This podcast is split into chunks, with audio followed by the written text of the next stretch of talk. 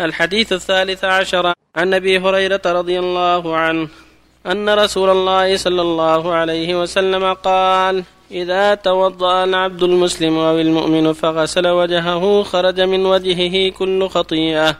نظر إليها بعينه مع الماء أو مع آخر قطر الماء.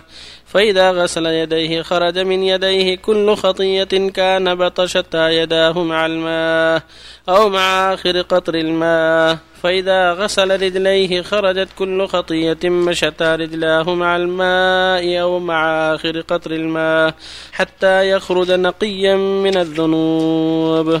رواه مسلم. وعنه رضي الله عنه عن رسول الله صلى الله عليه وسلم قال الصلوات الخمس والجمعة إلى الجمعة ورمضان إلى رمضان مكفرات لما بينهن إذا اجتنبت الكبائر. رواه مسلم. وعنه رضي الله عنه قال قال رسول الله صلى الله عليه وسلم ألا أدلكم على ما يمحو الله به الخطايا؟ ويرفع به الدرجات. قالوا بلى يا رسول الله. قال إسباغ الوضوء على المكاره وكثرة الخطى إلى المساجد وانتظار الصلاة بعد الصلاة فذلكم الرباط. رواه مسلم. وبالله التوفيق. بسم الله الرحمن الرحيم. الحمد لله وصلى الله وسلم على رسول الله وعلى آله وأصحابه ومن اهتدى بهداه.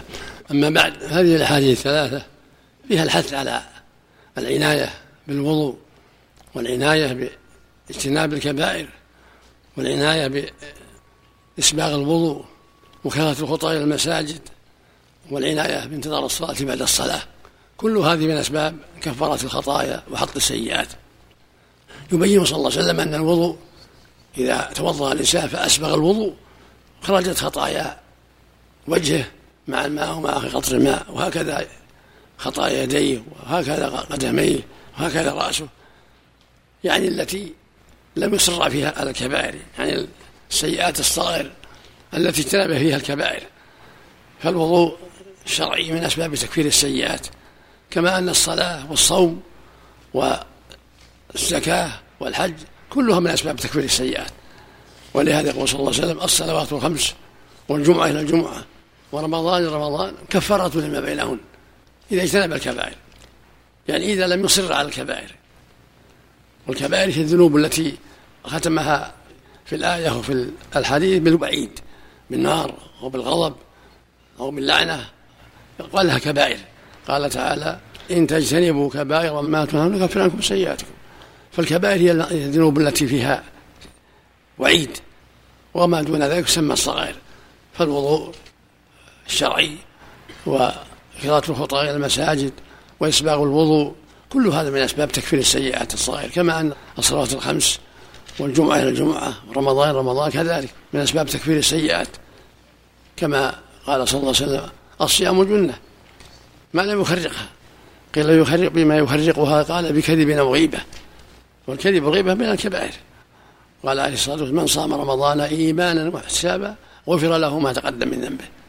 والإيمان والاحتساب يقتضي عدم الإصرار على السيئات. قال صلى الله عليه وسلم من لم يدع قول الزور والعمل به والجهل فليس لله حاجة في أن يدع طعامه وشرابه. فدل على أنه لا بد من اجتناب الكبائر ولا بد من الحذر منها والتوبة إلى الله منها مع أداء الفرائض. فإذا أدى الفرائض واجتنب الكبائر وحذرها كان هذا من أسباب تكفير الصغائر التي ليس فيها وعيد ولا حد. مما قد يقع من الإنسان من بعض الذنوب التي ليس فيها وعيد شديد ما تسمى كبيرة وليس فيها حد في الدنيا. أما الكبائر فلا بد فيها من التوبة أو حدودها كالزنا والسرقة وشرب المسكر والعقول الوالدين وأكل الربا. هذه من الكبائر فلا بد فيها من التوبة التي يمحو الله بها الذنوب. أو إقامة الحد على صاحبها فالحدود كفرات لأهلها. فإذا أقيم حد السرقة صار كفارة له. حد الخمر كفارة له. حد الزنا كفارة له. إذا مات على ذلك. ولم يأتي بعد ذلك بمعصية أخرى. والخلاصة أن العناية بالصلوات الخمس وإسباغ الوضوء وكثرة الخطى إلى المساجد وانتظار الصلاة بعد الصلاة كل هذه من أسباب تكفير السيئات. فالواجب على المؤمن أن يعتني بذلك أن يسبغ وضوءه وأن يجتهد في إكمال صلاته وإتقانها وإتقان صيامه وأن يكون على باله كل صلاة في وقتها يؤديها مع المسلمين. كل ما صلى صلاة فهو على باله الصلاة الأخرى ينتظرها ويواظب عليها ويسارع إليها حتى لا تفوته هكذا المؤمن ويسبغ الوضوء معناه إتقانه حتى لا يبقى بقع يسبغ الوضوء على الأعضاء حتى يعمها الماء حتى لا يبقى فيها شيء من البقع والخلل. وفق الله الجميع هل يقال أن الاولى عدم تنشيف أعضاء الوضوء؟ الأمر فيها واسع مباح نعم. استعجال نعم. التقاطر. لأن الماء خرج خرج الماء بانتهاء الوضوء نعم. جرس الله عملك يا شيخ. نعم. إذا خرج اذا انتهى الوضوء فقد قطر ما ما يقطر. نعم. صلى الله عملك يا شيخ. بعض الناس يظن يعني أن من الجمعة إلى الجمعة مكفرة ما بينهم ورمضان إلى رمضان. فتجده ما يصلي إلا صلى الله عملك إلى الجمعة وفي رمضان بس. هذا هذا من الجهل.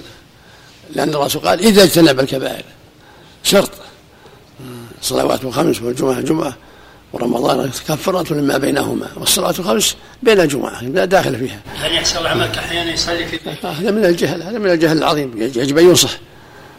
التخلف عن الصلاة من أسباب الردة نسأل الله. إذا تخلف عنها في الجماعة كان هذا من أسباب تركها نسأل الله. العافية لا حول ولا ضابط الصغائر ومثالها. فيها اختلاف في ضبط الكبائر ينبغي المؤمن أن يحذر السيئات كلها. لأن الكبائر فيها حدودها نظر فالواجب على المؤمن أن يحذر السيئات كلها بكلية صغيرها وكبيرها حتى لا يقع في شيء من الكبائر. نسأل الله العافية.